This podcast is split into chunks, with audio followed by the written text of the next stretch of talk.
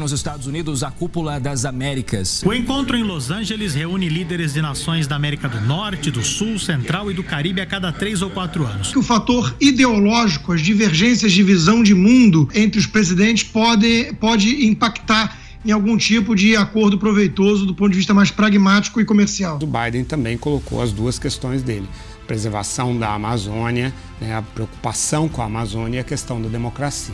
As disputas comerciais com a China também devem dominar os debates. Nós temos um potencial muito grande, mas nós vamos ter que fazer algumas correções para poder receber esses investimentos. Biden terá a dura missão de provar ao mundo a capacidade dos Estados Unidos de liderar o continente.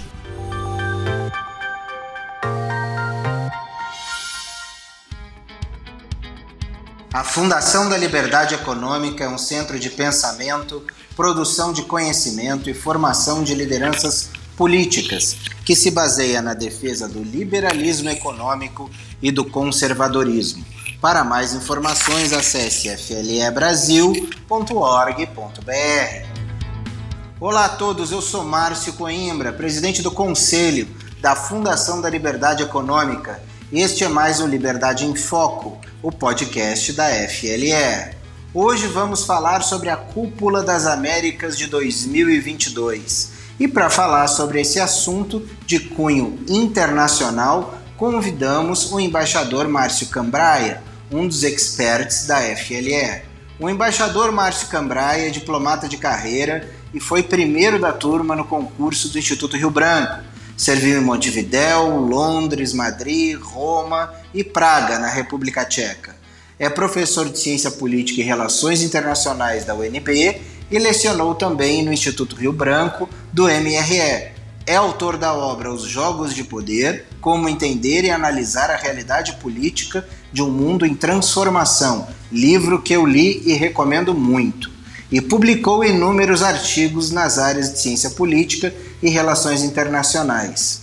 Embaixador Márcio Cambrai, é uma satisfação enorme recebê-lo aqui no nosso Liberdade em Foco podcast da FLE. Seja muito bem-vindo. O prazer é meu e eu agradeço muito o convite. Embaixador, a reunião da Cúpula das Américas, que é um instrumento que está dentro da Organização dos Estados Americanos, deve ser vista como pano de fundo de alguns antecedentes que nos permitam visão mais ampla da iniciativa norte-americana. Eu queria dizer, perguntar para o senhor se essa minha afirmativa está correta, como é o caso, por exemplo, do antecedente histórico fundamental, a chamada Doutrina Monroe, de 1823, que foi lançada pelo ex-presidente James Monroe.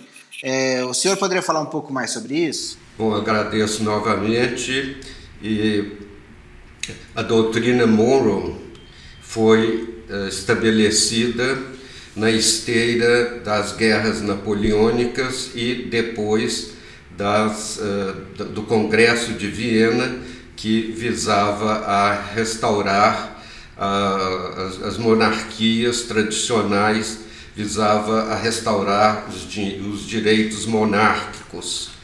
E na, na ocasião com a restaura, restauração dos direitos monárquicos e uma reorganização da Europa e, portanto, uma reorganização do mundo de então, houve uma, um temor eh, por parte dos Estados Unidos de que voltasse o movimento colonizador, ou seja, de que as monarquias restauradas eh, tentassem novamente colonizar a, as Américas. Então, a doutrina Monroe, corresponde, correspondeu a um movimento de uma espécie de contenção desse provável movimento de recolonização e estabeleceu as Américas como um estabeleceu as Américas como uma área de defesa da colonização, uma área americana. Este aí foi o início da influência norte-americana, foi o início do estabelecimento de uma zona de influência americana na América Latina. Embaixador, no início da Guerra Fria, os Estados Unidos patrocinaram a criação da OEA, a Organização dos Estados Americanos, como parte da reestruturação da ordem internacional para a contenção do comunismo e da União Soviética.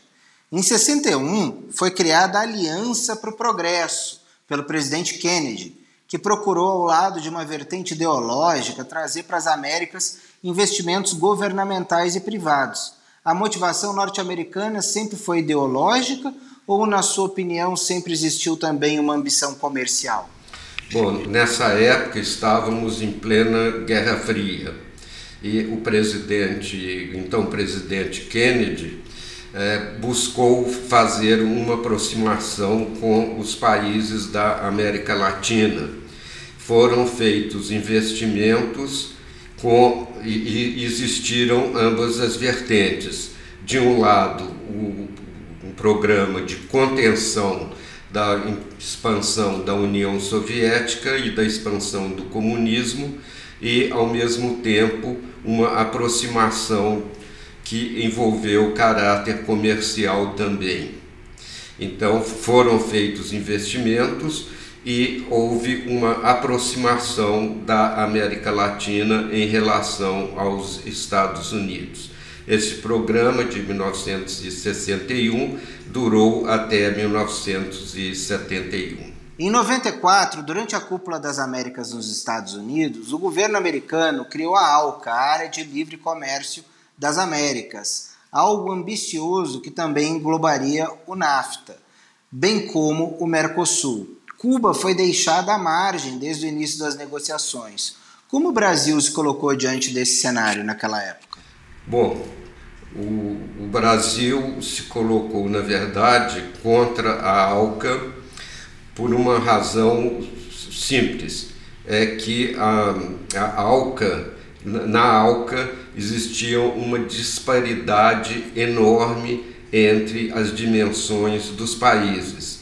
Então haviam, como era uma, uma, englobava todas as Américas, com exceção de Cuba, havia uma diferença muito grande entre o tamanho das economias e a economia norte-americana ela estava muito distante das outras economias mais frágeis e menores da América Latina. Então, esta foi a razão principal pela qual o Brasil se opôs ao estabelecimento da ALCA. E no governo Trump, a política externa americana manteve certa distância em relação aos, aos assuntos aqui da América Latina, exceto no que diz respeito à imigração ilegal e tráfico de drogas. Após esse interregno, o governo Biden retomou a iniciativa da Cúpula das Américas. E quais seriam então os objetivos? Porque afinal de contas a gente viu que teve esse ato e aí a gente parte agora para um novo capítulo. Quais são esses objetivos deste novo capítulo? Bom, esse interregno do governo Trump corresponde a uma tendência que costuma aparecer na política externa dos Estados Unidos, onde há um pêndulo entre intervencionismo e isolacionismo. Nos últimos tempos, com, com uma crescente elevação do, das relações da China, uma potência que aspira a ser uma outra superpotência, houve uma influência então crescente da China em, nos países da América Latina, do ponto de vista comercial, é, do ponto de vista de investimentos, e o governo Biden sentiu a necessidade de voltar a uma política de aproximação com a América Latina. E foi inspiração da Cúpula das Américas deste ano. E a macroestrutura internacional tem passado por profundas mudanças, com destaque para a rápida ascensão da China, a posição de superpotência no vácuo criado pelo desmantelamento da União Soviética. Todos esses fatores proporcionaram o exercício da hegemonia dos Estados Unidos? Uh, o, a hegemonia dos Estados Unidos, na verdade, começou na, no começo dos anos 90 com uh, o desmoronamento da União Soviética. Bom, então, daquela época, do, no pós-Guerra Fria até os dias atuais, os Estados Unidos têm exercido uma posição hegemônica no mundo, é a superpotência hegemônica.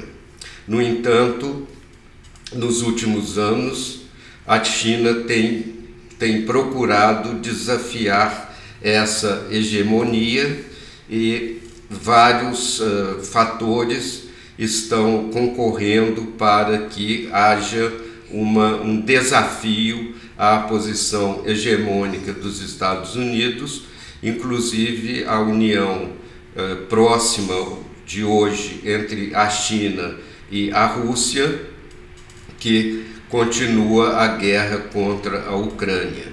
Então há uma tendência no futuro a uma ao continuar a elevação da China, a ascensão da China, tanto do ponto de vista econômico, do ponto de vista tecnológico, como do ponto de vista militar, uma, haveria uma tendência a uma bipolaridade no futuro previsível. Mas o crescimento da economia chinesa corresponde ao aumento de sua participação nos negócios internacionais, inclusive na América Latina. O senhor pode me corrigir. Pode-se considerar a China atualmente como principal destino das exportações de commodities do Brasil? O senhor podia falar um pouco sobre essa relação? Bom, a China tem aumentado enormemente sua presença na América Latina. No caso do Brasil, eh, nós nos transformamos no principal fornecedor de commodities eh, commodities minerais, por exemplo, como commodities uh, alimentares. Nós somos, na verdade, o principal exportador de, de produtos de base para a China. Além disso, a China tem colocado já há algum tempo em, em plena ação um programa chamado Belt and Road, ou a nova, nova rota da, da seda, que é um programa de investimentos, de investimentos maciços em várias, vários lugares do mundo, como a África, por exemplo, visando a, a obter garantias de fornecimento, principalmente de, de commodities minerais e commodities agrícolas. A par disto, a, a China tem também aumentado o seu poderio de caráter militar. Então, é uma situação que, como eu disse em relação à pergunta anterior, leva a essa consolidação da China como aspirante a ser a outra super, superpotência.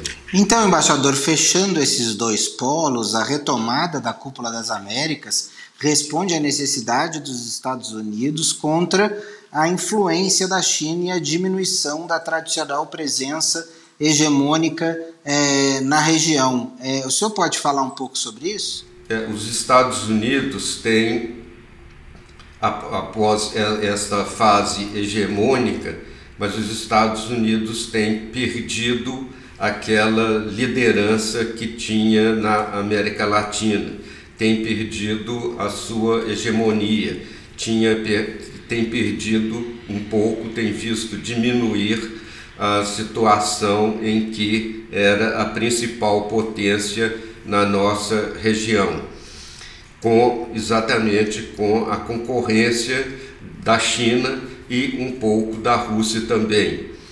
É, me parece que a convocação da cúpula das Américas de de 2022 corresponde a uma aspiração americana a re, de retomar a sua posição eh, de potência principal e potência determinante na América, na América Latina. E para encerrarmos, embaixador, em relação ao Brasil, em reunião do presidente Bolsonaro com o presidente Biden, discutiu-se principalmente as eleições brasileiras e a situação da Amazônia.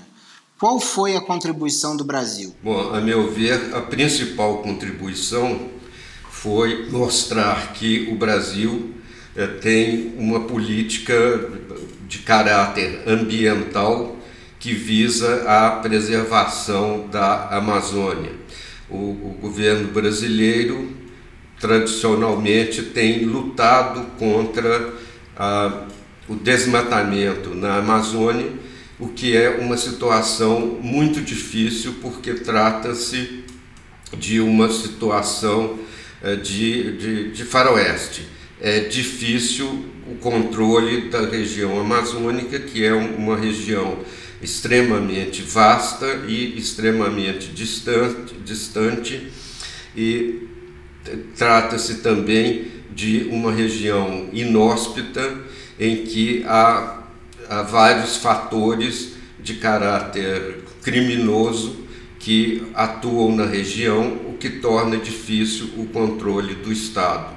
Mas há uma posição de Estado do Brasil no sentido de preservação da Amazônia. Muito obrigado, embaixador. É realmente magnífico escutar as suas análises sobre a situação do cenário internacional nesse caso sobre a influência chinesa, sobre a presença dos Estados Unidos na América Latina, essa posição da OEA com a cúpula das Américas também sendo sediada nos Estados Unidos e nós sabemos que a cúpula das Américas ela tem essa sua reunião e se desdobra em uma série de iniciativas ao longo dos anos até a próxima reunião. E também conseguimos entender melhor a posição da China diante dessa situação. Então eu queria agradecer muito é, a sua presença aqui, embaixador, é, por nos explicar exatamente como se movimentam as peças desse xadrez internacional. Bom, eu que agradeço a oportunidade e agradeço o convite e agradeço mais ainda esse nosso diálogo que é muito proveitoso para mim também. Muito obrigado, embaixador. E aqui chegamos ao final de mais um podcast. Espero que todos tenham gostado deste episódio que tratou da Cúpula das Américas. E para você que acabou de nos ouvir, muito obrigado pela sua audiência. Para mais informações, acesse o site flebrasil.org.br e siga as nossas redes sociais no Facebook e Instagram arroba FLE Econômica, e no Twitter, arroba FLE Brasil. O nosso podcast está disponível na sua plataforma de áudio preferida. Você também pode seguir o nosso podcast no Spotify, Amazon, assinar no Apple Podcasts e se inscrever no Google Podcasts ou no Castbox e favoritar no Deezer. Desse modo, você receberá uma notificação sempre que um novo episódio for ao ar. Eu sou Márcio Coimbra, presidente do Conselho da Fundação da Liberdade Econômica, e este foi mais um Liberdade em Foco. Um grande abraço e até a nossa próxima conversa.